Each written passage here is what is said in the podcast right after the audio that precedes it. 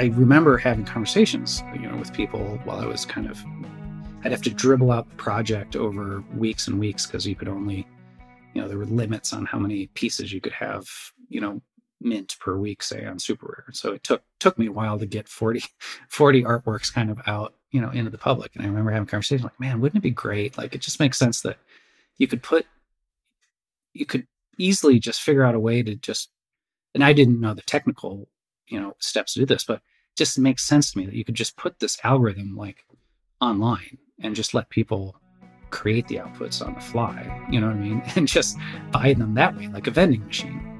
Hey there, good people in crypto land. I'm Matt Leising, and this is my show, Decent People. Welcome back to the conversation. Today, I'm really excited. I've got an amazing guest and someone I've admired for quite a while. Uh, it's Jeff Davis. He is the Chief Creative Officer at Art Blocks and one of the more celebrated NFT artists um, working right now. I have met Jeff a few times, uh, mostly through events hosted by Bright Moments, which is the um, in real life gallery that's on its world tour right now and, and will be stopping in Tokyo in a few months for its latest show where they mint NFTs uh, in real time when you're there at the gallery. So it's kind of a mix of in real life and digital. I talked to Jeff today about uh, growing up in uh, outside of Chicago and um, becoming an art professor for 20 years and um, about some of the, uh, you know, his love of math and how that sort of informs um, a lot of, of his art. And we talked about, of course, Bright Moments and what they're doing and how um, Jeff has formed uh, quite a tight partnership with those guys like Seth Goldstein and the whole Bright Moments crew. With all that out of the way, uh, let's get to the conversation. I hope you enjoy it. Thanks. Hey, Jeff, how you doing? Welcome to the show. Uh, I'm great. Uh, thanks for having me. I'm excited to be here. Yeah, I'm really excited too. It's an honor to have you on. I'm a big fan um, of, of all your work and uh, what you are doing for the NFT uh, generative art space. So, uh, this is a conversation I've really been looking forward to. Um, so, I think the last time I saw you was in Los Angeles at Bright Moments. And uh, since then, I believe you went to Tokyo to do uh, the latest installment of what they're doing in their world tour. Yeah, I haven't gone. We, that hasn't happened yet, so that'll be early May. But yeah, I've been working on my um, project. I'm going to be participating there um, as an artist again, as I have in all the Bright Moments locations. So yeah, I'm getting my getting my project ready, getting my travel booked, um, and I uh, uh, showcased the kind of my work in progress uh, during the Bright Moments event in LA, kind of the project oh, okay. I'm working on for that. Yeah, yeah. That, I must have got that mixed up. I thought you uh, had already gone there, but I think that you've you've uh, they're on sale, right? And I believe they've sold out. Yeah, so the mint passes um, went on sale, yeah, a few weeks ago, I guess. At this point, yeah, and so the the, the way that Bright Moments does it is they sell. Um, there are 11 artists in total um, participating um, in the uh, Tokyo collection for generative art.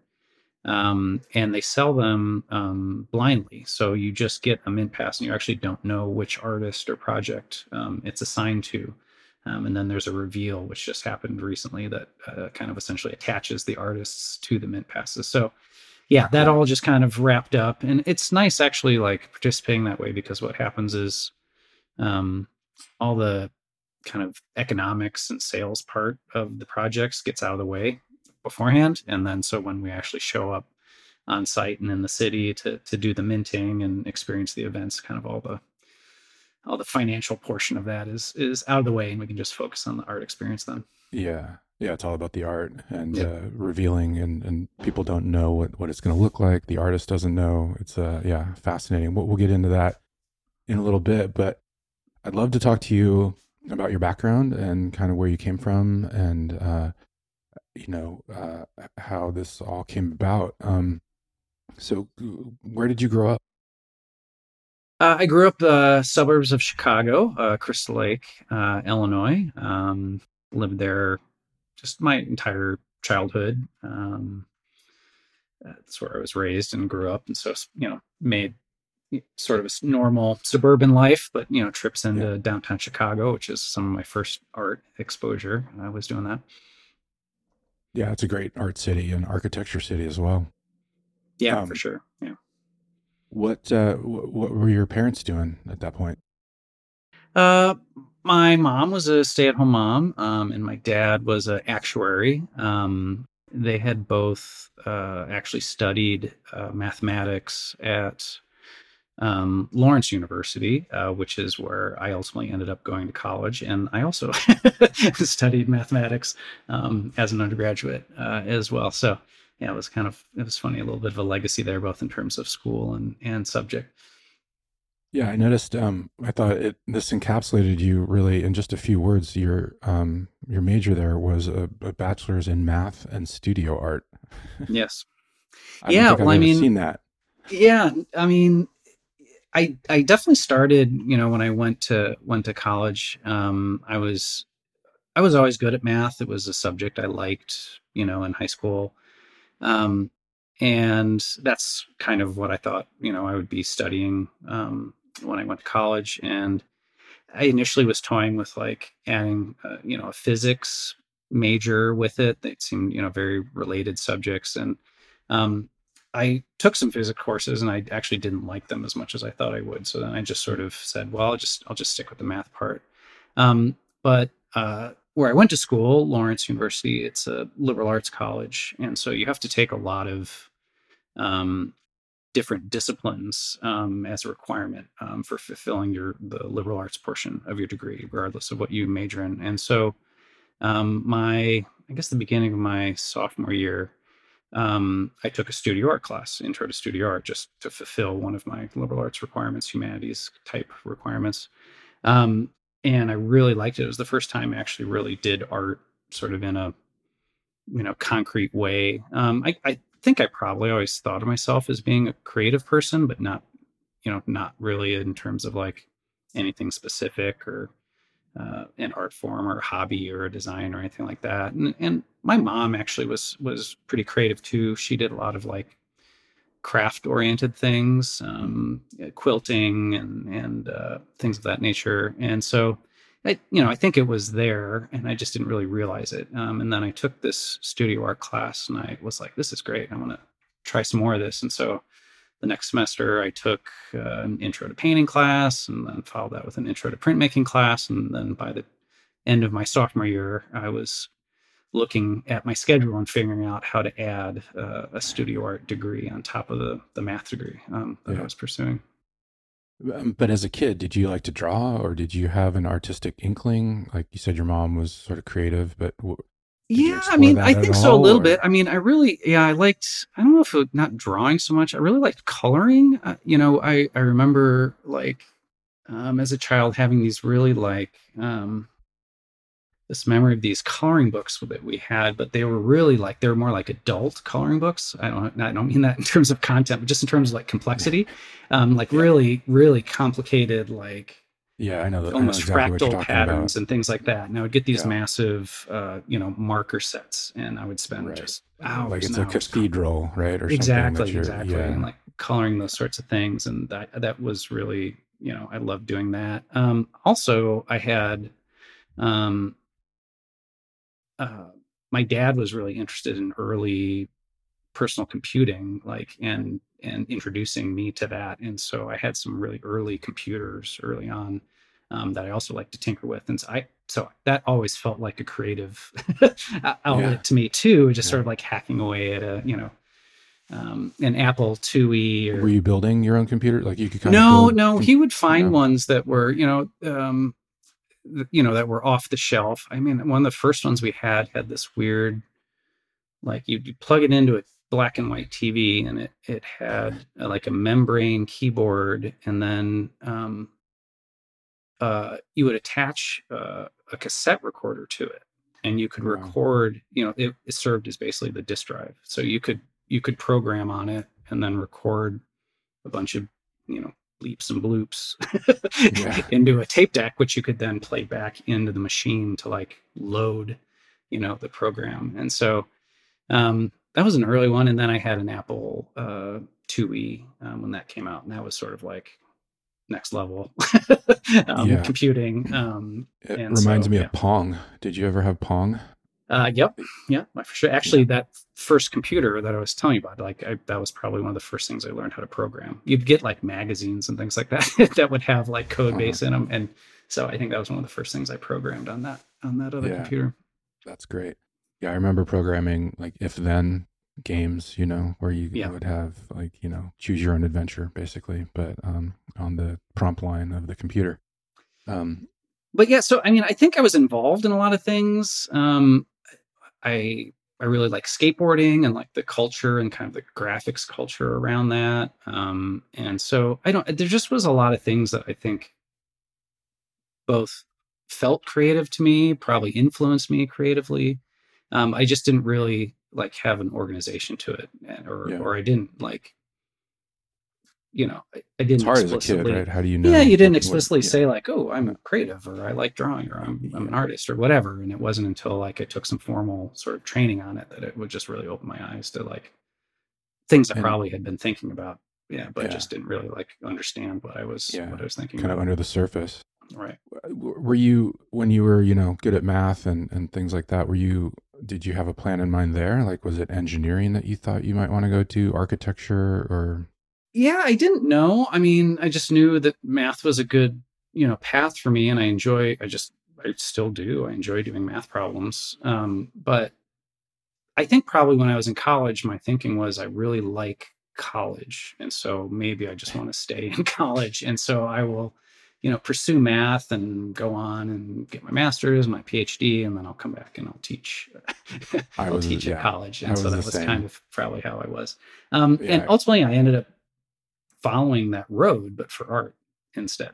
That was kind of my initial um, interest in majoring in art, and then I went straight to grad school to get my MFA, which is the terminal degree for for being a studio artist, and then uh, you know, the plan was to return back to college to be a art professor. So, when art kind of grabbed you as an undergrad, um, what what were you what medium were you working in, and what was it that that you loved about it that made you make this shift in your life? Yeah, I mean, I I just started with painting. It just seemed like the lowest hanging fruit to just something to get your hands on and sort of make. Um, the I very quickly adopted uh, a hard edge geometric style to my work, and uh, which isn't surprising given sort of my background in math. I mean, I just kind of went into geometry and abstraction pretty quickly. Um, and yeah, paint was just readily available, and you could make a make a surface and start painting on it. Um, but I, you know, I never I don't know how would I, I, I never really enjoyed the act of painting. Um, it was always sort of a production process for me, like a factory process.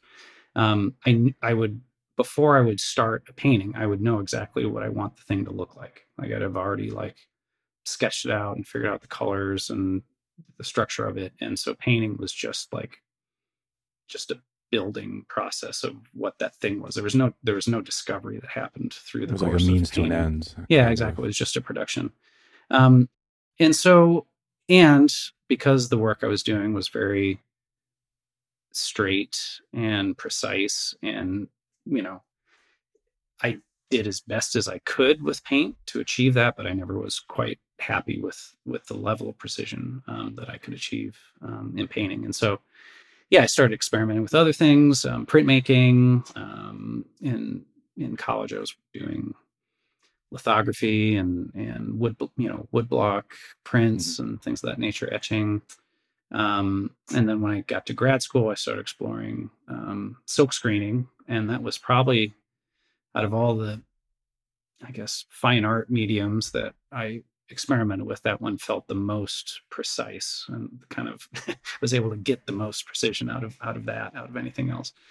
Oh, do, do you think you get that precision, that desire for precision from your math background? Because obviously math is a precise science, right? It's either right or it's wrong.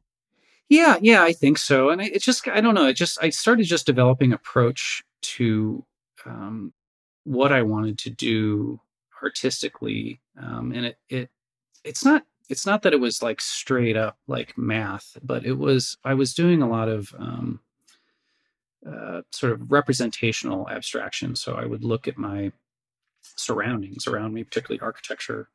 Um, and I try to sort out what the most basic underlying structure was in the things that I was looking at and in and sort of imbuing them with symmetry and proportion.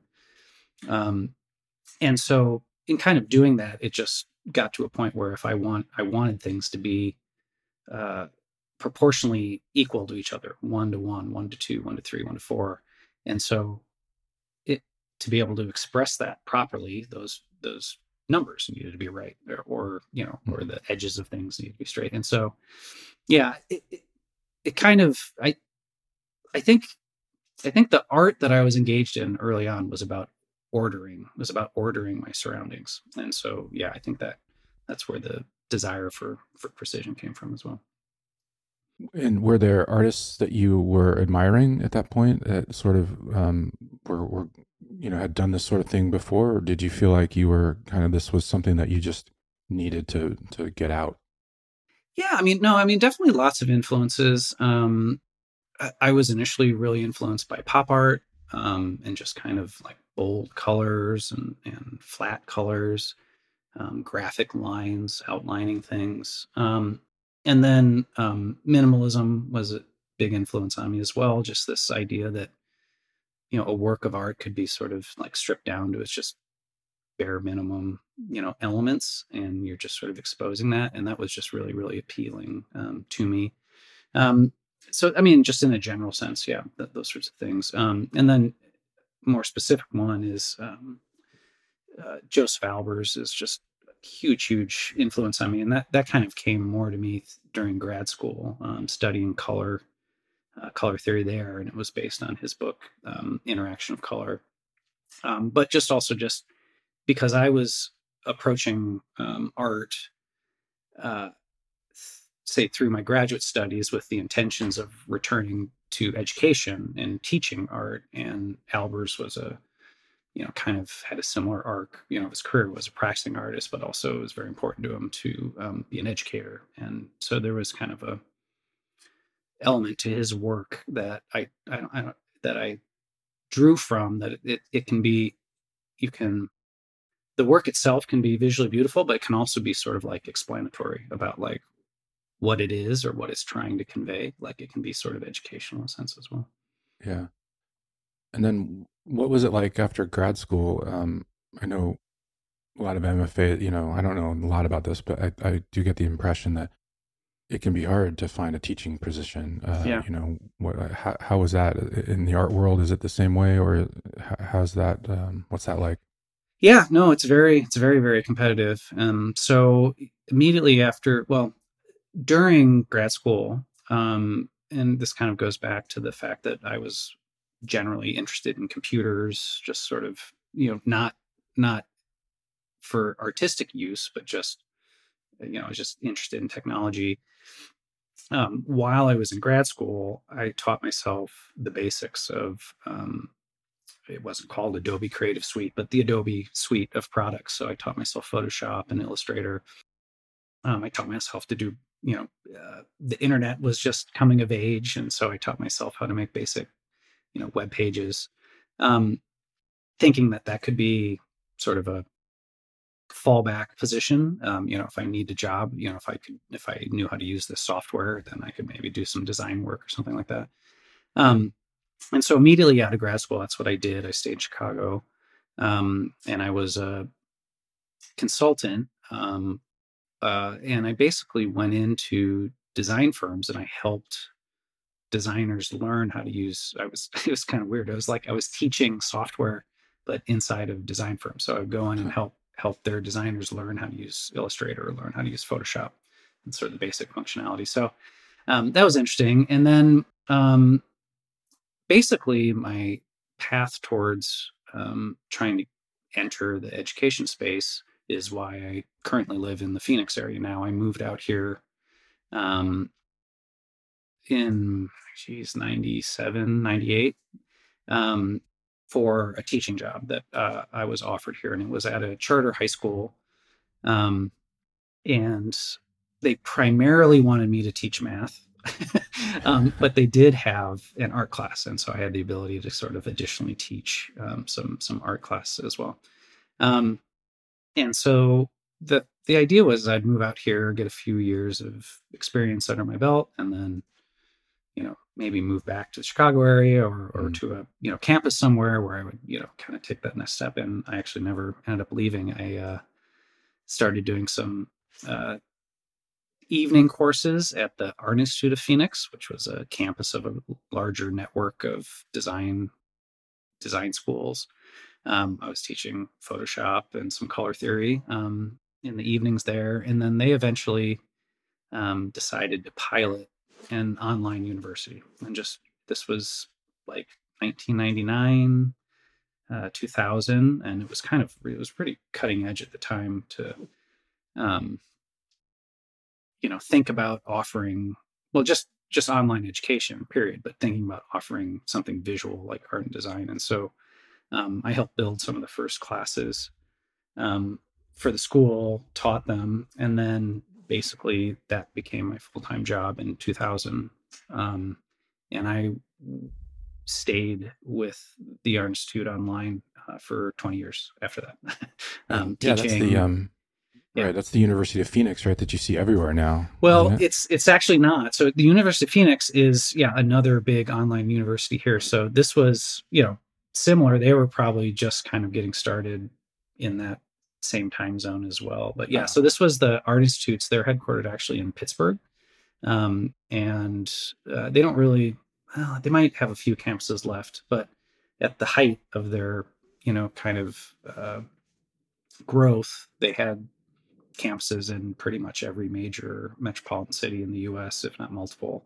Um, and it was geared towards teaching kind of uh, applied arts. So you would get a degree in graphic design or web design or fashion design, mm-hmm. um, that sort of thing. Um, and I taught in the um, foundations department. So they had a first year program that, regardless of your ending point of study, um, there was kind of a common curriculum that everybody took. And so it was your basic intro to art classes. So I taught uh, design fundamentals, color theory, um, we taught drawing, um, things of that nature, in, intro to Illustrator, intro to Photoshop, um, sure. intro to design yeah. applications.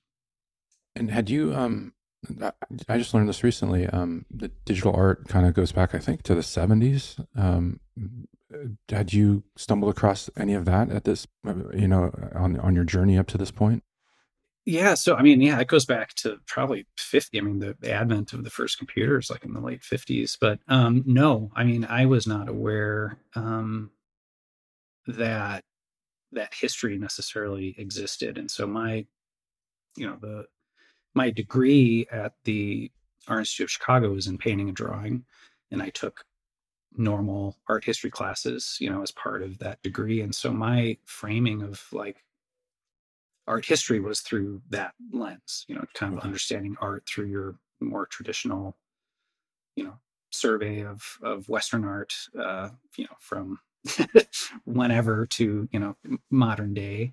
Um, right. But yeah, in that that kind of, you know, kind of the computer art movement that I'm more familiar with now, yeah, wasn't really part of that yeah, it doesn't um, really get a mention, right. does it, in the pantheon? Right. Um, yeah. Um, and then uh, I was really interested to, to see that you have written two textbooks on art. Uh, and and, and uh, how, how did that come about?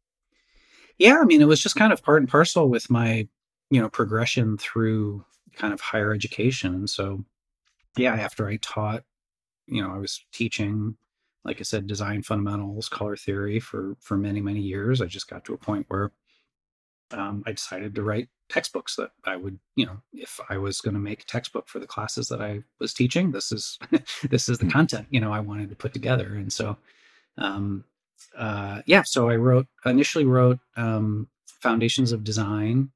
Um, actually, during kind of uh, I I've on a few different occasions, I've gone on um, artist residencies um, at different places. And so um, I did an artist residency at Vermont Studio Center for a month, um, somewhere along the line. And I did it, I did a different month at the Wurlitzer Foundation in Taos, Mexico.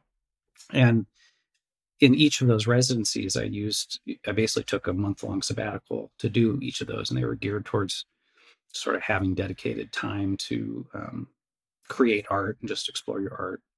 Yeah. Um, but I would do that during the day, and then after dinner, I would spend my evenings uh, writing, working on these textbooks. And so, um, the first one I wrote was um, Foundations of Design. Um, it was initially picked up by um, Cengage Publishing, which is kind of a academic um, publishing company. Um, and I ended up not being super happy with kind of how what they were doing with the book in terms of marketing and sales.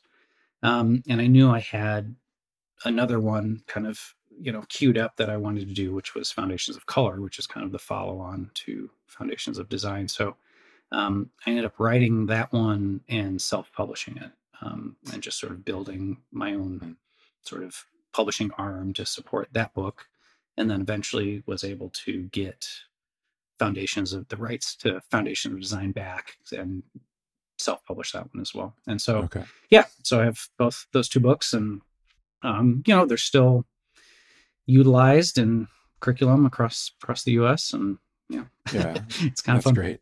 Yeah, I, you don't have to tell me about uh, my publisher, who will go unnamed, um, did absolutely nothing to market or you know promote my book. So I, I hear you on that. Front, yeah, and, it's, it's and it was you know it was nothing against them. It was just I it was just a it was a matter it was a weird timing issue. Like the book came out during a restructuring period for the company, and it just kind of got lost in the shuffle. But yeah. um, but yeah, I mean that was a fun process, and it's just it was kind of just really you know art and writing those books and teaching and it was all just kind of part of like what my career was right? They all the the writing fed into the fact that i was you know stemmed from my teaching and fed back into my teaching and my art making was kind of in support of my teaching as well and so it was it's just kind of all bundled together into a yeah.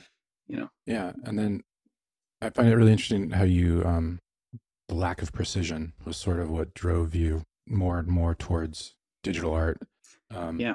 When did that really start to, to pick up for you in, in this journey of when you're an art professor and uh, writing textbooks and things like yeah. that? Yeah. I mean, it just, it, um, you know, it came from the fact that I learned some of these design tools when I was in grad school. And I was actually, you know, for many years, I would use them. You know, like I'd use Adobe Illustrator, but I'd use it like a sketchbook. Um, so I would I kind of mentioned this before, I would map out exactly what my composition and color system would look like for a work of art. And then I'd be like, okay, that's the thing. I need to make it.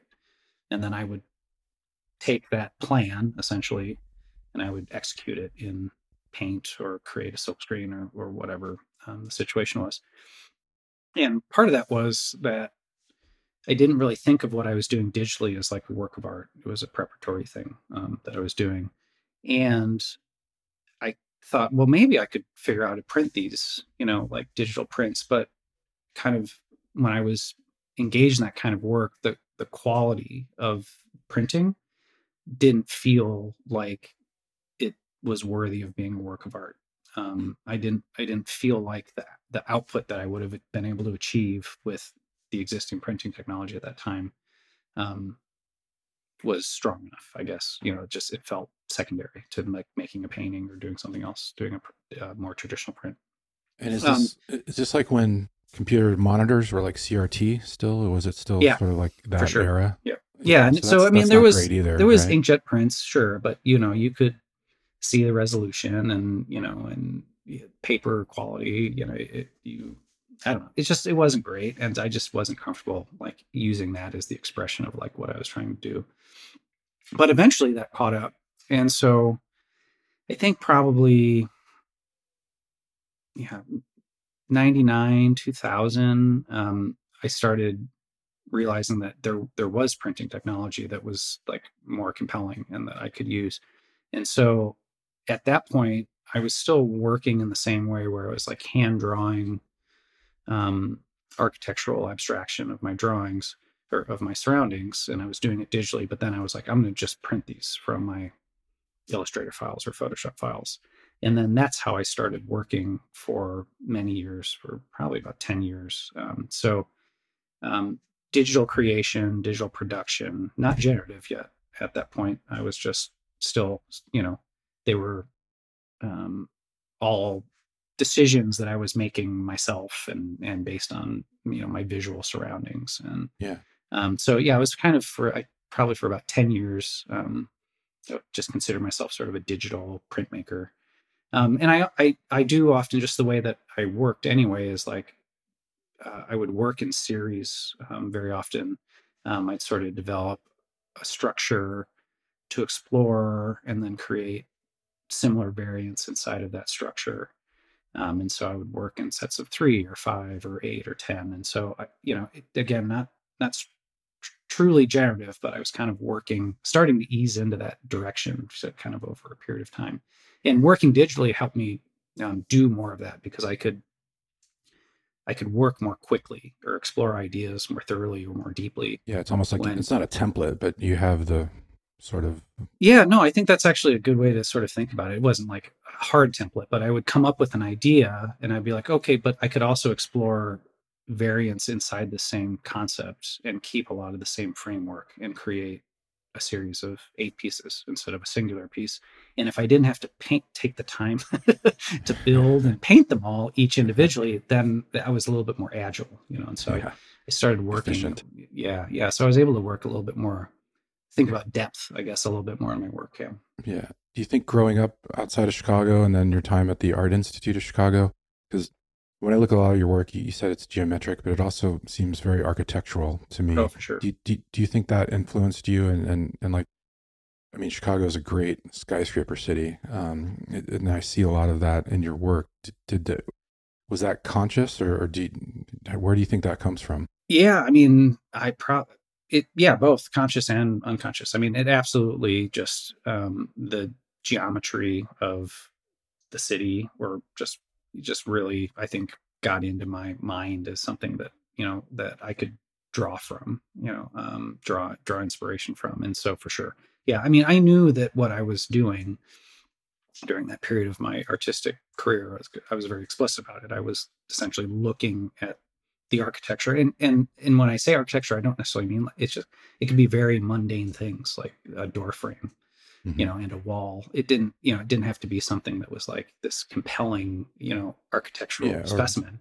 Um, but just literally the fact that, yeah, that you're just surrounded by lines and rectangles and squares and right angles. Like that just was ample, you know, fodder for me to like create geometric abstractions based off of. So, yeah, yeah, for sure.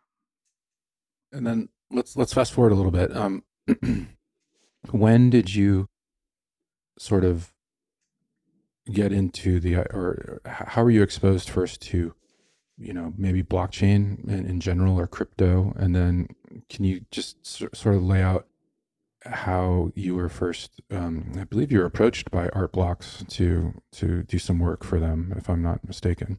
Yeah. Um, well I, I, can back up just a little bit before that. Um, so probably around 20 10 or so, um, I started uh, wanting to introduce randomness into the work that I was doing. Um, and so uh, I initially started tinkering with things like spreadsheets and other ways to just create random decisions or random tables of data. Um, and then I would use that information to, to then guide, say, the construction of a composition or color choices that I would make. Um, and that was really intriguing to me. It was just sort of a new direction for my work. And then I realized like this is really tedious to do this. Like there must be a way to like automate, like have these decisions be made, but also have the drawings happen simultaneously um, with the decision making process, the kind of the randomized decision making process. And so that's when I started uh, learning processing. Um, and so um, that was kind of my foray into generative art. I taught myself processing and some basic. Is, by processing, do you mean you're actually writing code now? Yes. Yeah. So sorry. Processing is kind of like was one of the kind of one of the first programming languages. It's based on JavaScript, but it was it was geared towards artists and visual output. Um, and so uh, I just from some research just discovered it and just started teaching it myself to me to to, to how to program in it Okay. Um, I had never really done programming before, but again, sort of, I think my math background's kind of coming into play. I mean, the the logic of it made sense to me, um, and so um, so that started my career in generative art, and so that's how I've been pursuing my art now for the last whatever t- 13, yeah. 13 years um, since then. Um, but in terms of yeah, blockchain, um, in 2019, um, I started exploring NFTs. I really didn't have any um, background in crypto. You know, I, I, probably knew what Bitcoin was just from the news, you know, but no real understanding of what that meant or what a block, you know, just knew, oh, it's cryptocurrency.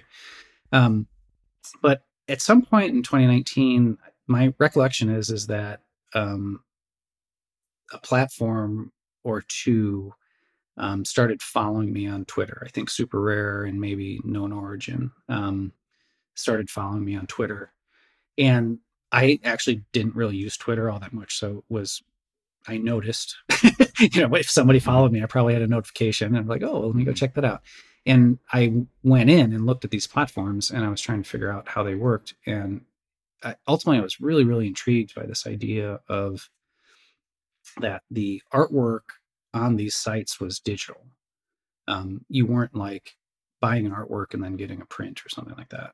And that there was a market for these things. Like people were buying and selling digital artworks. And given, you know, at that point, I'd been doing generative art for, you know, 10 years or so and been, you know, producing work digitally, but, you know, the end point was always a print, you know, like or something physical that I would create, you know, from my algorithms. Um, I was just really interested. It was like, oh, okay, well, I, let me just tinker around this and play. And so I bought $20, $40 worth of Ethereum on Coinbase. And that was going to be my minting supply and just see, see what happened. And, and so, yeah, so I minted some of my first pieces on SuperRare, um, and sold them for, you know, 0.1 ETH or something, which was like like twenty dollars or something yeah. at the time. Was, and but it was like it that, that didn't matter. It wasn't like yeah, it wasn't like I was trying to do it to like make a bunch of money or like I thought this was going to be like lucrative, but it was really cool. So just like I put this thing online, someone bought it digitally, and I received 0.1 ETH back, and that that can pay for the next thing that I want to do. Mm-hmm. Um, yeah, so I was experimenting with that. I was still kind of keeping my normal art practice intact. I was still, you know, creating projects that I would turn into prints and exhibit, you know, locally and that sort of thing. Um, and just the more the more I kind of you know got got into NFTs, just the more interesting I thought it was. And so um later, probably actually probably yeah, late 2019, or early 2020, I was like, I'm gonna try to just like, oh, it's I guess what I had been doing for the work that I was turning into NFTs is I was taking existing projects that I had been working on already and then I would just run like essentially additional outputs from those algorithms and then mint those. And then, um, so it was just, I wasn't necessarily doing anything new or specific um, in the NFT space. They were just sort of extensions of, of the other, of other work I was already doing. And so early 2020 or so, I was like, I'm going to just like go in, like, I'm going to go all in and just dive in for a period of time and just really focus on on NFTs and try to figure this out. And so I got really active on Twitter and tr- figuring out who's in the space and who to follow, who to talk to. Um, and then I created my first project specifically for um, for just NFT distribution that was different from other things I was working on. It was uh, called the series was called Abstract Tokens, and it was a series of 40 NFTs that I did. Um, uh, and I mint them kind of on a combination of SuperRare and Rarible. And, you know, got, you know, tried to market myself and, and kind of, you know, be a little bit more active and, and have more of a voice on Twitter about what I was doing. And it was, it was a pretty successful project. Um, but the, the nature of what I was, it was a generative project. You know, I wrote algorithms for that work. Um, I'd run the algorithm and then I would hand select outputs, create PNG files, and then that's that's the things I would mint on Super. Mm-hmm. Um, so it was a great project and really got me kind of uh, immersed into the culture, as it were, in the community. And then, but I I remember having conversations, you know, with people while I was kind of I'd have to dribble out the project over weeks and weeks because you could only, you know, there were limits on how many pieces you could have, you know, mint per week, say on SuperRare. So it took took me a while to get 40, 40 artworks kind of out, you know, into the public. And I remember having a conversation like, man, wouldn't it be great? Like it just makes sense that you could put you could easily just figure out a way to just and I didn't know the technical, you know, steps to do this, but just makes sense to me that you could just put this algorithm like online and just let people create the outputs on the fly, you know what I mean? And just buy them that way, like a vending machine. That's kind of how I was describing it. And so later uh, in 2020, um, I received an email from uh, Erick Calderon, uh, founder of Art Blocks, uh, and he said, "I, you know, discovered your work. Uh, I, I, really enjoy it. I think you'd be a really, you know, you're doing generative work. I think you'd be a great fit for this platform that I'm working on um, called Art Blocks." Um, and so that was it. It was a cold sort of, wow. um, you know, introduction to the platform and an invitation to join. Um, and I, I said to him, I said, "Oh my gosh, this is this is awesome! You're describing this thing that I that I was also interested in this art vending machine." And he was like, "Oh yeah, yeah, no, that's great. It's like a generative vending machine." Um, so I got my first project together, and and uh, you know, I was a little nervous at first because I thought you know, technically I didn't know if I understood enough to like, you know, deploy the project. Like I hadn't, you know, I didn't know what like test nets were or, um, you know, token hashes or things like that. Yeah. So, but Eric was very, you know, gentle and patient with me and kind of stepped me through a lot of that process. Um, and yeah, and then we went live um, with the first uh, projects and Art Blocks. It, it was actually Black Friday, uh, the day after Thanksgiving, uh, 2020. Um, so he had a project, Eric did, his brother, uh, DCA, and myself. And so the those three projects, Chromie Squiggles, Genesis, and Construction Token, um, all went live kind of on opening day um, for Art Blocks. Yeah. And I mean, since then, Art Blocks has grown into this huge um, one of the most influential platforms for generative NFT art. It's I think it's sales. I don't know.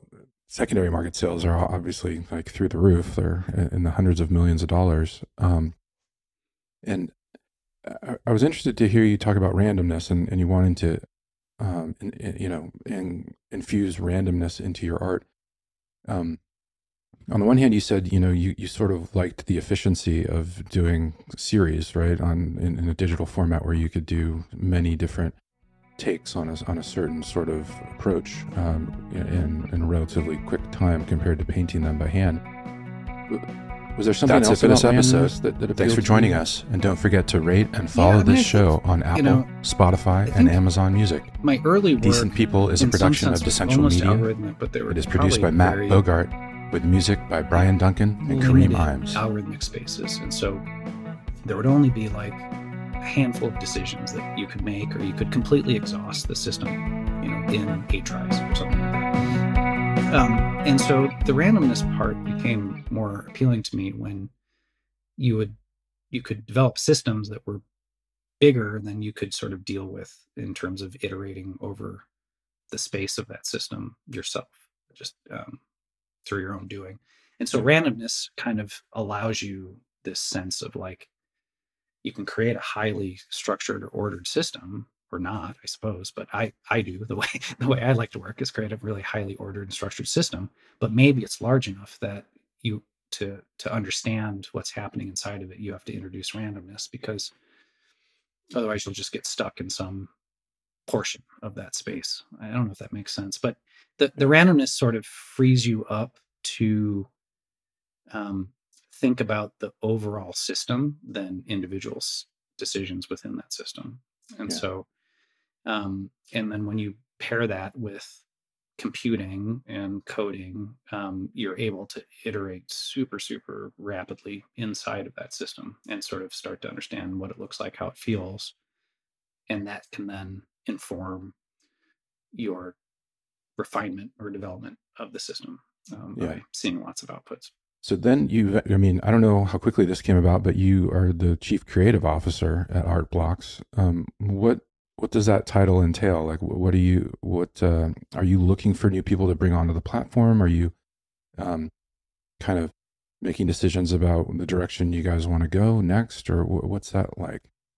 Yeah, yeah. I mean, I, essentially, it just means that you know I I have responsibility over the team that is kind of uh, works with artists and the art and the projects that come come out of Art Blocks. So kind of the creative mm. output of of Art Blocks is essentially you know in in my domain yeah. So i mean essentially i um you know when i when eric contacted me and we you know i had went live with my project i actually at that point had stopped teaching um uh, at, in higher education um, and i was doing some entrepreneurial work kind of on my own um, i started a, a, a print print publishing company called Dave's Editions, and I would work with contemporary artists um, to create uh, digital prints um, of their artwork. And that's what that's what essentially my day job was when I was doing you know NFTs at night and did you know kind of got going on Art Blocks. And so after you know Art Blocks kind of started just you know first couple of projects came through i just approached eric and said hey i you know I'd, I'd love to help you build this thing. I'm just really intrigued with what you're working on. Um, here's a skill set, you know, essentially that I have from what I've been doing over the last couple of years, which is managing artists, helping them bring projects uh, to online sales, essentially. Um, and I said I can just I can just pivot out of that, and I could do it here at Art Blocks. And I just sort of pitched them and said, "This is what I could help, and if yeah. if it's a you know of interest to you, and that would allow you to sort of focus on sort of the business elements or the tech elements, you know, of of Art Blocks. And yeah, he thought that was a good idea. Um, and talk about great so, timing. Yeah, yeah. And that so was... I was the first, yeah, official employee employee of Art Blocks. Um, and yeah, and so that's just been my role. Um, it's just been working. It's it's just it's been a dream come true to be honest. Like yeah. sort of having this front row seat to work with all these amazing generative artists and you know help them uh, be supported and bring bring their projects to life and so um, it, there's just I, it's i guess it's kind of a thread i suppose through a lot of my career through education and through the entrepreneurial yeah. work i get a lot of satisfaction out of seeing other artists succeed you know i mean yeah. not just not just focusing on my own artwork i really get a lot out of helping other artists yeah, bring no, their work to life. sounds well. like that's definitely in your educational background um, yeah. and desire. But another great collaboration with you has been with Seth Goldstein at um, Bright Moments, um, where you've participated in several of his shows um, in Los Angeles and all around the world. How did you meet Seth? And and can you talk a little bit about the Bright Moments experience and what it's like to be there with the person who's going to buy your NFT as it's being unveiled before both of your eyes for the first time. I mean, that's one of the more amazing things to me about yeah. this um, space. Yeah, I mean, so the you know my Bright Moments story actually is does not start all that differently from my art block story. Um, Seth DM'd me on Twitter and said, "Hey, I like your artwork. Um, I'm starting uh, an NFT gallery in LA. Um, I think you should check it out." And so I set up a call with him. Yep. And uh, he kind of gave me a video walkthrough of the space and, and its humble beginnings. Uh, Twitter has been very good to you. Yes. yes, it has. um, and, but I had been, so this was, you know, kind of all of my NFT career has been during uh, sort of pandemic era. Um, and so as I was kind of getting into NFTs and digital art, um, I wasn't, I was no longer having opportunities or pursuing things sort of in the physical world because uh, things weren't open. There wasn't opportunities mm-hmm. to go have a gallery opening. And so increasingly, sort of my art practice just became sort of online um, and sort of that's where my work was being presented and where it was being talked about and where I was engaging with people.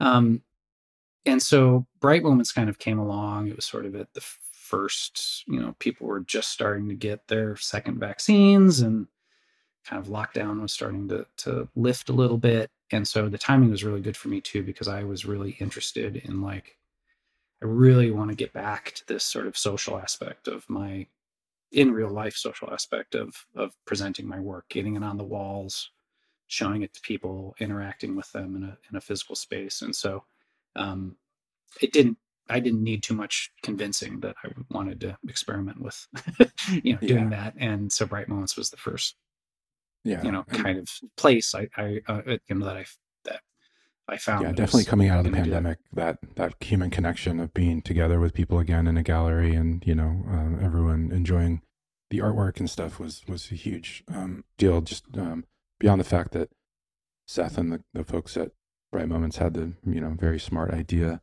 of you know bridging the gap between the real world and the NFT world by by making people come in and mint things in person. Yeah, yeah, and it started. It started. The minting came a little later, and so like my first show uh, was um, Portals um, in Venice Beach, and what we did there is I actually created a, an art blocks project, but I we didn't really have a mechanism for like live minting. There just like it, there wasn't really a way to functionally do it, and so what we did instead is I pre-minted them. The whole it was only a project of ten outputs, but I pre-minted all ten, and then we sold them on auction um, in the gallery during the opening. Um, we just listed them, you know, on auction on OpenSea yeah. ran the auctions.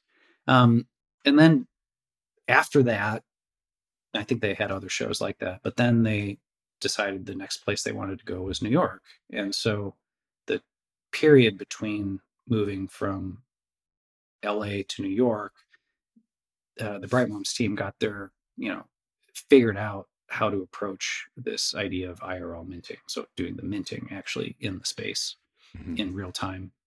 Um, it's where they came up with the concept of mint passes that could then be redeemed, you know, burned essentially to um, to do the to do the IRL minting. And so uh, I did a project uh, in New York called Reflections, and so that was my first experience with um, actually minting directly, you know, in a real life setting with the collectors. Um, and that was, I mean, that experience was amazing. I mean, I just, I, I don't even know it was so special. So it was, we would have seven or eight collectors. They would go down into the basement of the building.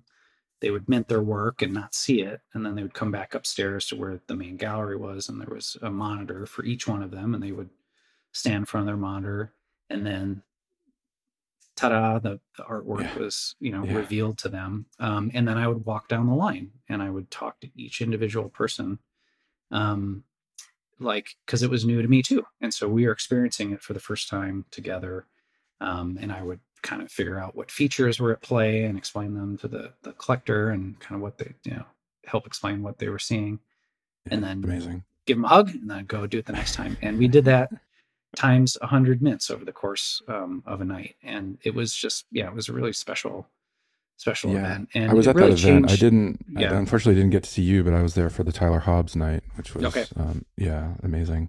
Yeah. Um, and, but it really changed, yeah, my approach. And so that was also part of what sort of like locked me into the fact that as much as uh, Bright Moments will have me uh, i would like to continue you know presenting my artwork in this you know in this way and so yeah so I, have been a artist at, at you know they've thankfully, you know, not gotten sick of me, and I've been an artist at every city um, since. So, and and I would imagine this has changed your life entirely, right? Did you ever think, as you were going through your art career, you know, years ago, that I mean, I, I think I would imagine.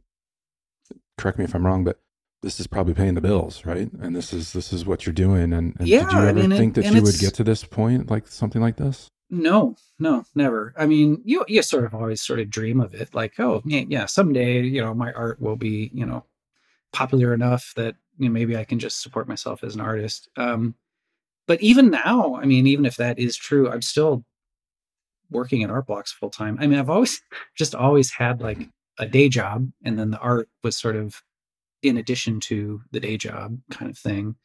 Um so i don't know. So i mean but yes i mean the trajectory of what's been happening over the last several years is just yeah it's really hard to like understand you know? I mean this the opportunities that have come up are just i can't I feel really blessed, you know, that yeah, well, travel that I've been able to do and the people I've been able to meet and the exposure. Congratulations, though, because I mean, yeah. the opportunity's there, but you have to be ready for it. And you obviously um, were ready for it and are ready for it.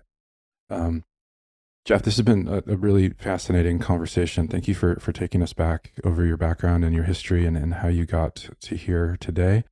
Um, why don't you let people know how they can find you um, if they'd like to, to find you online? Yeah, well, first of all, yes, thank you so much for the conversation. It's been an absolute pleasure. I appreciate uh, appreciate the time and space. Um, really, the best place to to find me is probably Twitter. Um, I'm at Jeff G Davis um, on Twitter. That's where most of my Web three dialogue occurs. Um, uh, but you could also find me on Art Blocks. Um, just search Jeff G Jeff Davis um, in the search bar. I have quite a few projects there, so you can check that out. All right. Excellent. Well, thanks again, Jeff, and good luck in Tokyo. I hope that goes well and is as exciting as all the other um, Bright Moments events. And uh, would love to talk to you again sometime in the future. You bet. Thanks so much. Yeah, hope to see you again soon.